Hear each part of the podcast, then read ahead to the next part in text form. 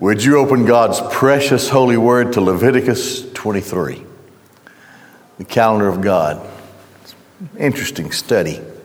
What isn't in the Bible? In Leviticus, here's what we've seen we've seen the sacrifices.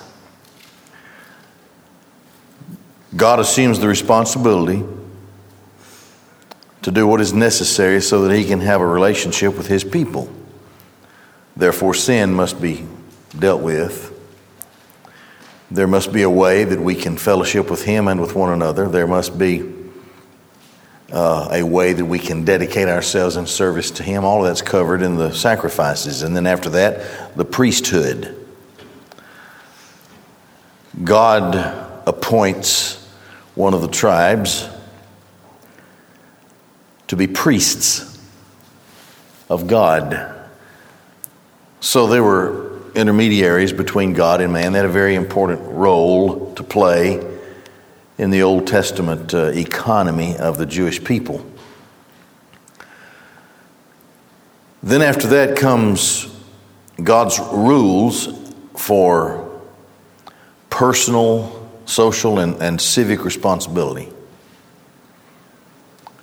those rules would be applicable to all, and God was showing that He had an interest in the personal lives of people and how they dealt with one another. So those things were taken care of. The holiness code, as it was called, as it has been called, to show the world that God's people were different. They were separate from the world. And they were different because this is the way God declared for it to be. Now comes the worship of God's people with all of these other things in place. And it starts here with what I call the calendar of God. So let's, let's look at this and, and consider the language that's used here and how it just might apply to us. Number one, the institution of Sabbath. There is a, a, there is a principle involved here that is based on, on sets of seven. And the first one, of course, that we look at is the Sabbath or the set of seven days. Yahweh spoke to Moses, saying, Speak to the sons of Israel and say to them, Yahweh's appointed holy days that you shall designate as uh, holy occasions. Uh, these are my appointed holy days. For six days work may be performed, but on the seventh day it is a complete rest day, a holy occasion. Now, the word holy means separated to God. You shall not perform any work, it is a Sabbath to Yahweh in all your dwelling places. It would seem in reading the, the, the history as recorded by rabbis and, and uh, Jewish leaders through the centuries that initially the rule of the Sabbath was not that complicated or difficult. It was the kind of thing that people just didn't do what they usually do on a day. They didn't work, they didn't do their work. So they would have a time of, of peace, a time of rest, a joyful occasion to be with their family and to reflect upon the goodness of God and to offer a kind of worship to God through reflecting upon Him in His Word, day of Sabbath. Now, it unfortunately became a monster to the Jewish people uh, in the development and finalization of the Talmud and the uh, other writings, the Mishnah, so that there were hundreds of regulations that are not in the Bible. It, that, there's what it is. Of course, we can go back to the Ten Commandments, but it's, it's as simple as this you don't work on this day, it's a Sabbath to Yahweh. uh, and it's a holy occasion. It's separated to God. So then it seems that that that people begin to overthink this thing, and they over, they begin to overthink it from a human perspective. You remember we studied in John's Gospel, uh, I don't know, a Sunday or two ago, where they were accusing Christ of healing the man at the pool on the Sabbath, Christ knew that there was this centuries old debate among rabbis as to whether or not Yahweh worked on the Sabbath. So Jesus put that to rest. He said, My Father is working even until now, and I'm working. You, you know, you can't apply anything to Yahweh like that. I mean, He's above and beyond all of that. They were, the, the rabbis through the centuries were trying to excuse God from anything that He felt like He needed to do on the Sabbath.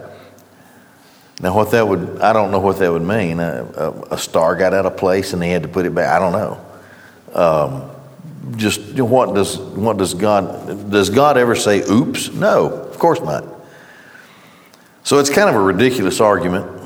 And when you study those things, it's just, it's an asinine diatribe of, of, of uh, idiotic uh, ideas. But they came to be very, very burdensome and important to the Jews in the times of the Pharisees, and of course in the time of Christ. And Christ came to refute all of that. He said, you're, you have rest with me. Your yoke is easy. You can rest in me. Um, now, with, with all of that in mind, we go back to what's said here.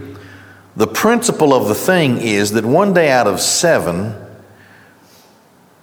was designated to give full attention to the need for rest on what had been accomplished in the previous six days, and in that rest, reflect upon the one who made everything and who gives us everything. So it would be a time of thanksgiving, um, a, a, time of, of, praise, a time of worship. Now, at this, at this point in time, just, just after this is written, this part of the Bible, all they would have is the Torah, the law, so they could read the law uh, to one another and really get blessings out of the law. There are a lot of wonderful things are said especially in Deuteronomy. But uh, the book of Numbers is, is a kind of a sad account of the wanderings, but yet filled with promise and deliverance from enemies and so forth. So, even if all you have is the first five books, the books of Moses, the law, the Torah, uh, there's so much to read, and then, of course, to be mindful of.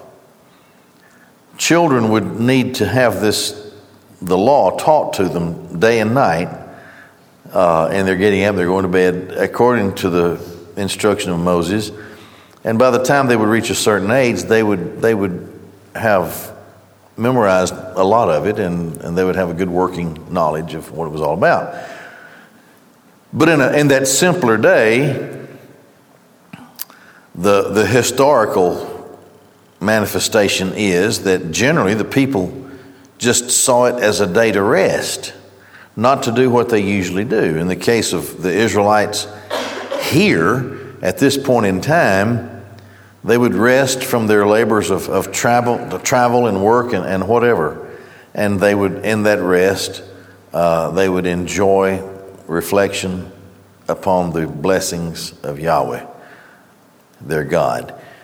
The point here is there is a time that people should have in this part of the law, which is the, the, the, law or the rule of the Sabbath. And in the case of Israel, it was every, you know, it was sundown to sundown, Friday night Saturday night.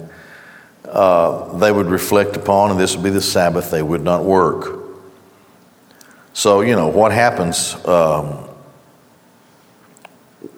you've heard the old I, I, used to hear it all the time. I don't know if anybody hears it anymore. My ox is in the ditch, you know. That was one of the excuses, you know. If, if a man's over there dying, you can't, you can't apply medicine to him. You're practicing medicine on the Sabbath. But if your ox is in the ditch, well, you better get him out because that won't be right. So God says you can get your ox out of the ditch, but you can't help the man if he's bleeding to death or whatever. That's kind of ridiculous. The principle is that in our, in our daily lives, we need to make room a day out of the week for the Lord and a day to rest, and that rest is given so that we might be strengthened, not just and refreshed, not just physically, but, but spiritually as well. And that's not a that's not a bad thing. So anyway, it begins here as the Lord teaches his people about worship and what he expects. You'll note that it's you'll note that it starts with the institution of the Sabbath. I want to go back up to verse 2 where it says here, These are Yahweh's appointed holy days, and you shall designate them as holy occasions. These are my appointed days. We'll keep that in mind and follow up on that as we go through this chapter here. Now, there are seven feasts. Again, that perfect number, seven. And these are feasts that are appointed by Yahweh. And they are given in an annual calendar. And they, each feast finds its fulfillment in the New Testament. St. Augustine said, The New Testament is concealed in the Old Testament. The Old Testament is revealed in the New Testament. So that, that's, a, that's a good saying to, to, to keep in your heart because that's, that's true. The first of the seven feasts, the feast of the Passover. These are Yahweh's appointed holy days, holy occasions, which you shall designate in their appointed time. Now, these are by Yahweh. In the first month, on the 14th of the month, in the afternoon, you shall sacrifice the Passover uh, offering to Yahweh. Well, we know what that's about. We go back to the book of Exodus, and, and uh, the Passover is what the, the, the, Passover lamb, the blood on the doorpost, that's what, that's what uh, or the paschal lamb, that's what spared those who by faith hid themselves behind the blood. And God says, I'll pass over you if you have the blood on your doorposts. And so those were spared the death of the firstborn, but those who didn't have that blood on the doorposts, of course, suffered greatly in losing uh, the firstborn. So that's Passover. The, the, the, the lamb, the blood of the lamb, literally saved the faithful on that night in the time of Passover. Now, in the New Testament, you know, as I do, that Christ was crucified at Passover. So, Passover in the Old Testament has its fulfillment in this sense. It has its fulfillment in the crucifixion of Christ. And the crucifixion of Christ, again, exactly identifies with the feast of Passover. Now let's go to the next one the Feast of Unleavened Bread. On the 15th day of that month, and let me go back here so that we can keep it straight. Look at the first month, the 14th of the month. Okay, that's the 14th of the month, right? Now let's go back to where I was. Did I miss that? No, I didn't. On the 15th day, what is that? That's the next day right? That's the next day. Christ died on one day, and he was buried and in the grave the next day. Now, notice what it says here the feast or festival of unleavened bread or cakes to Yahweh. You shall eat unleavened cakes for a seven day period. So after the sacrifice of Passover comes the feast of unleavened bread. On the first day, there shall be a holy occasion for you. You shall not perform any work of labor. Now, that's like a Sabbath, but that day didn't always, every year, it didn't always fall on a Sabbath. You shall not perform any work uh, of labor, and you shall bring a fire offering to Yahweh for a seven day period. On the seventh day, there should be a holy occasion. You shall not perform any work of labor. So during that, during that seven day period, a, a regular Sabbath would come in there somewhere, but then you had these two days that you weren't to work, or not to work. So unleavened bread would be the the, the burial of Christ. You remember, unleavened bread in communion is what? It's the body of Christ. So, when, uh, go back a few years, many, several years ago, Zola Levitt came to our church in, in uh, Key West. He uh, was a, he's a, a Jew. He's, he's passed away since then, but he'd spent his life uh, most of his life. He became a Christian as a Jew early in his life. And then he became somewhat of a scholar. And if you really want to understand these things, you let a Christian Jew teach it to you. He grew up in this and now he's redeemed and he sees exactly what's going on. And we had him to perform uh, a Passover and all this burial of bread and everything for us. So he put on his priestly garments and all this thing. And the bread that they use, the exact way that they're told to cook it, has stripes on it. The way that it's grilled, the unleavened bread. So it has stripes on its back. One of them is enjoyed, but the other one is put away in a napkin. And when the napkin is surrounded it, the priest would hit it with his fist and break the bread, which is broken for you. And he would break the bread. So you can see why Christ said, This is my body, which is broken for you. Well, this is the feast of unleavened bread. Christ then would be buried on that very time. It was the very next day, you see? Um, so, the feast of Passover, the feast of first uh, the Feast of Unleavened Bread, and now the Feast of First Fruits. Guess who got up out of the grave right during the Feast of First Fruits? Well, here it is.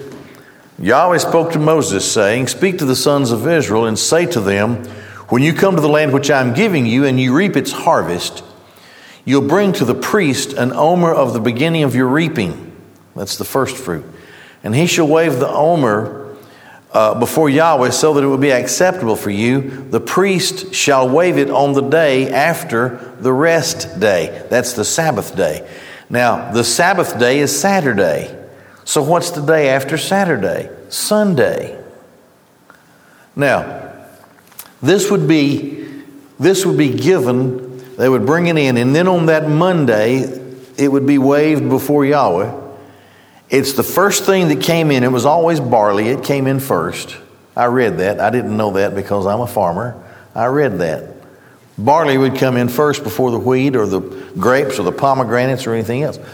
So they would bring that, and then on that appropriate day, the, the, the, the, Sunday right after that came, on that Sunday, the day after the rest day, the day after the Sabbath, the, the, the wave offering to be given, and this was a faithful expression that Yahweh has given the beginning of a harvest, and in offering it to Yahweh, it is the faith, it is the, it is the faith of the believer, the worshiper, that there is a great harvest to come.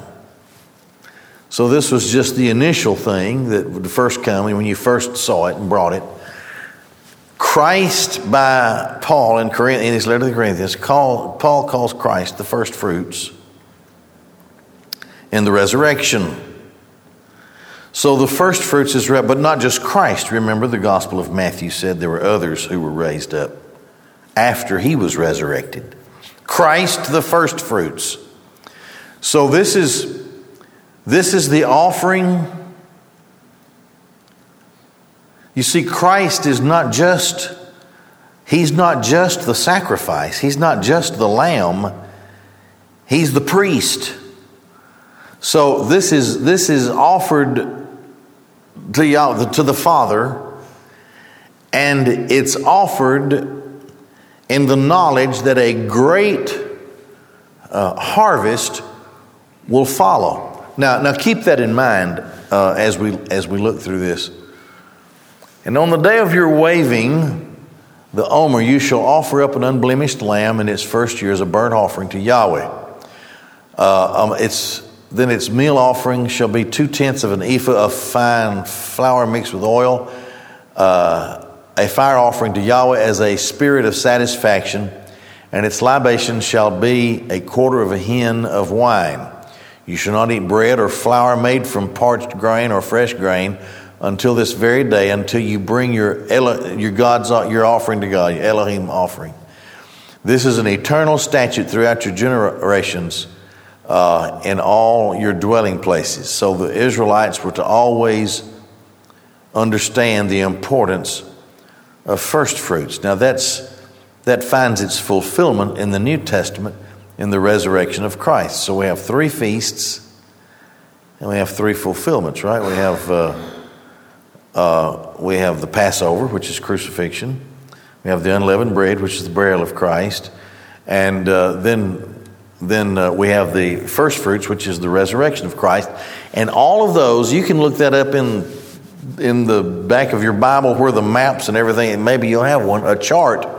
And you'll see that those things just come one right after the other, just like the, just like the crucifixion, the burial, and then the resurrection uh, of Christ.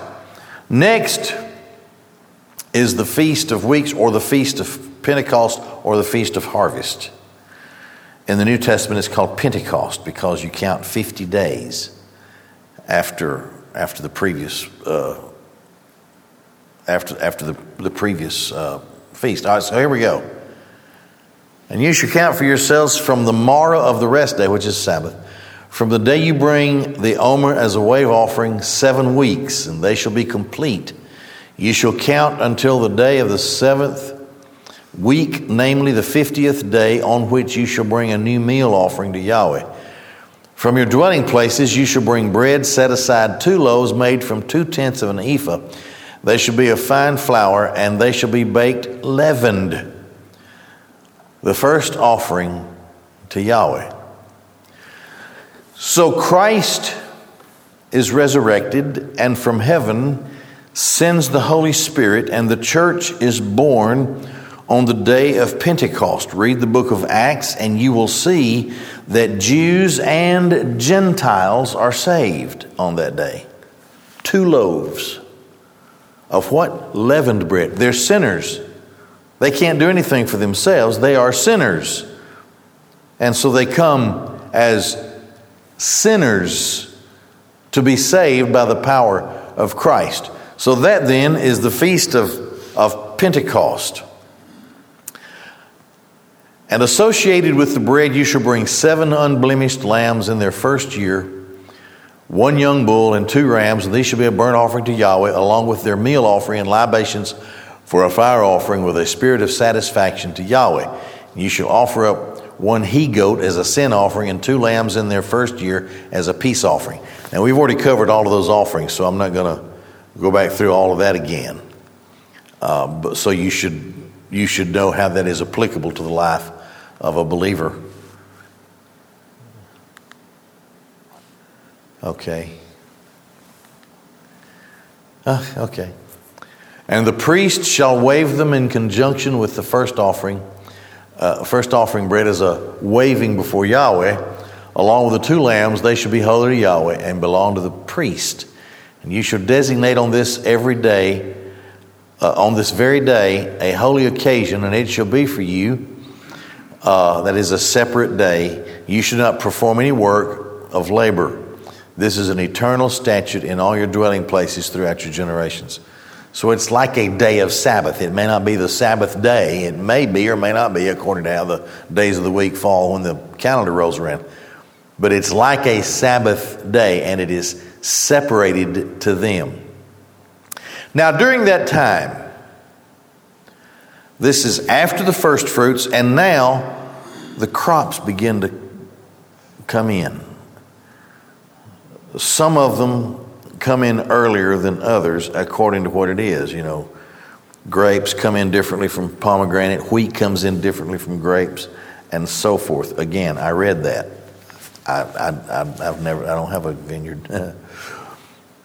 but this, you have all the way through this summertime. These were the, these were the, the ones we just looked at were the feasts of the spring. And then after Pentecost, there is this space of time. And during this space of time, different fruits will come in all during that time. So, a space of time from Pentecost until the next uh, feast that we'll see. But during that time, with, with all of this blessing coming from Yahweh to his people, in this, Yahweh makes a provision for the poor. So here we go. When you reap the harvest of your land, you shall not completely remove the corner of your field during your harvesting, and you shall not gather up the gleanings of your harvest. Rather, you shall leave these for the poor person and for the stranger. I am Yahweh your God.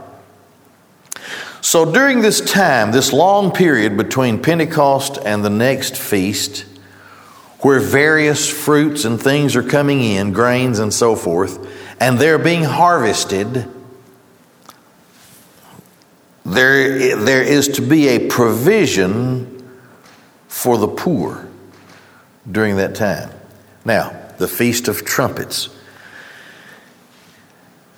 The last feast was the Feast of Pentecost, the birthday of the church. A long period of time all the way through the summer. From, from late spring all the way through the summer now until early fall. Generally, the Feast of Trumpets falls in September, and it, it encompasses two days, and it's according to the full moon as to which days of the month it takes. Every year, I look at the calendar to see what two days of September will be the Feast of Trumpets. I'll tell you why.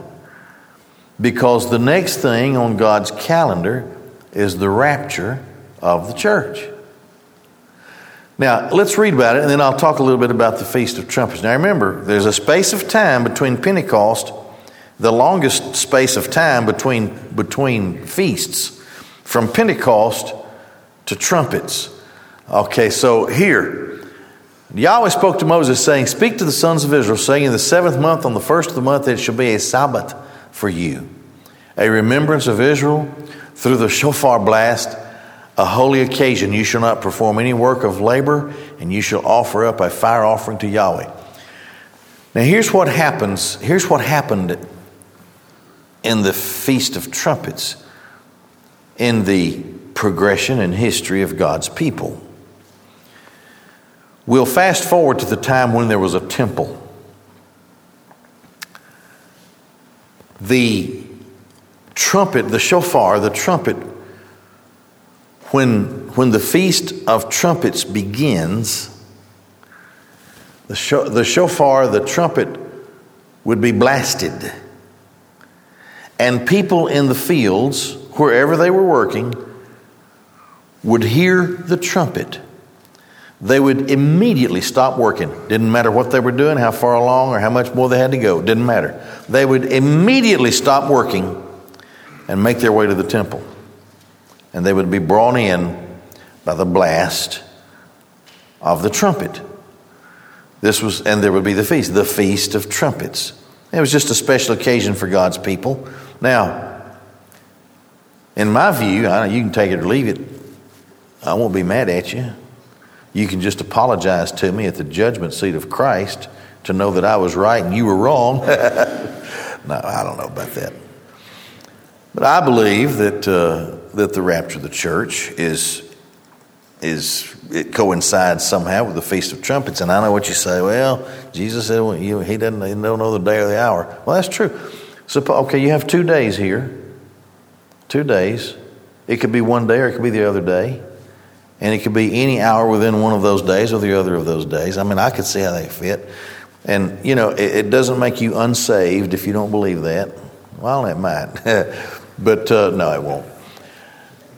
But I believe because all of the other ones have fallen on the very day, you know, why would that change? Now, I know you can't set a date and all that kind of stuff. You do it your way and I'll do it mine. But I'll tell you this I'm going to look at next year's calendar and I'm going to find when, when the Feast of Trumpets is and Rosh Hashanah and, and, and all that. And, and I'm hoping and praying. I hope before then. Bear on me if I'm wrong. I, I won't, I won't suffer too badly. Um, but uh, in keeping with what we've already seen, the next thing then, after this long period from Pentecost to uh, trumpets uh, are will be the ingathering of fruits and grains and so forth at their various times all the way through until it's all done. And and and then and then when it's when it's all done you know that everything's been gathered in. So that is the feast of trumpets. Now inserted in there in this passage is a reminder or a re illustration or what a re instruction regarding the great day of atonement. Now, we've already looked at, looked at that earlier in Leviticus, but let's see what's said here. Yahweh spoke to Moses, saying, But on the tenth of this seventh month it is a day of atonement, a holy occasion for you. And you shall afflict yourselves. Now, notice that. Afflict yourselves you shall offer up a fire offering to Yahweh. You should not perform any work on that very day, for it's a day of atonement for you to gain atonement before the Lord your God, for before Yahweh your God. Now, you remember uh, the people had to come together, and it's the only day that, and only the high priest could enter into the Holy of Holies. So, it was a day of solemn affliction and confession. If you didn't get this right as an Israelite, you died. The Day of Atonement was that important.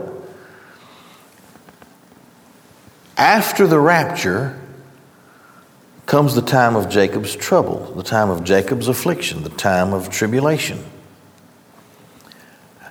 Those things are especially written about in Zechariah. I won't take the time to, to quote all that, but you can put a lot of different scriptures together and get an understanding of, of how, how the, I mean, okay, you have to come and you have to confess, you have to confess sins for the whole past year. Okay, you know, so on the Day of Atonement, they can't plan to sin because they don't know what's going to happen in their lives, right? You don't know what's going to happen. Somebody runs a red light and you do something ugly or think an ugly thought. You know, you don't know. But you can sure remember the previous year. So they have to spend a whole day confessing and afflicting themselves before Yahweh for the sake of the great day of atonement. And then, of course, the sacrifice is made and the scapegoat and all these things. All right, so after rapture comes tribulation, and it is a time when Israel is greatly afflicted, especially the last three and a half years. Greatly afflicted uh, to the point of, of almost annihilation, according to Zechariah. So here is the next thing that Yahweh mentions. Now, it's not a feast, but it's a reminder of, of this great day of atonement. For any person who will not be afflicted on that very day shall be cut off from his people. Any person who performs any work on that very day, I'll destroy that person from amidst its people. That's how important the great day of atonement was for an Israelite. That very day, you must confess, you must recall your sin, confess it and admit it and be atoned for it on the day of atonement. This is God's promise. It'll be okay. But you must afflict you. You must recognize that you're a sinner. This, is, this happens every year for these people. When you read the book of Zechariah, if I could just paraphrase and summarize, you get into chapters 12 through 14. In the, in the latter part of the tribulation, in the great tribulation, the picture is given of armies surrounding God's people in their land. And it's, it's like they are, they are on the doorstep of wholesale slaughter from the forces of Antichrist. And Zechariah says, Zechariah says, they will look on the one whom they have pierced. And then they will weep and wail and groan and mourn and seek the favor and forgiveness of God. And this, this description is given where it says it'll start with the nation and it goes to communities, and then all the families will confess and repent, and every individual. I mean, it starts big and goes all the way down, even to the individual, will weep and mourn when they recognize that Jesus of Nazareth indeed is their Messiah. Well, to me, that seems, and to a lot of thoughtful Bible teachers and scholars, that is the description of the insertion of the great day of atonement here. You should not perform any work. This is an eternal statute throughout your generations and all your dwelling places. It is a complete day of rest for you, and you shall afflict yourselves on the ninth of the month, the evening, from the evening to evening, you shall observe your rest day. So we looked at the ones in spring. They've been fulfilled all the way through Pentecost. The next one, to, in my view, the next one to be anticipated in its fulfillment is, of course, the trumpets and, and then what follows. Here's the final feast the Feast of, uh, of Tabernacles the Feast of Tabernacles.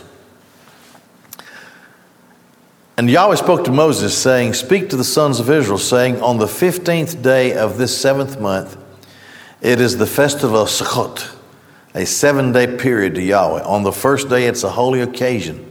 It's like a Sabbath, Sabbath day, uh, Sabbath day. And you shall not perform any work of labor. For a seven day period, you shall bring a fire offering to Yahweh. On the eighth day, it shall be a holy occasion for you, and you shall bring a fire offering to Yahweh. It is a day of detention, and you shall not perform any work of labor.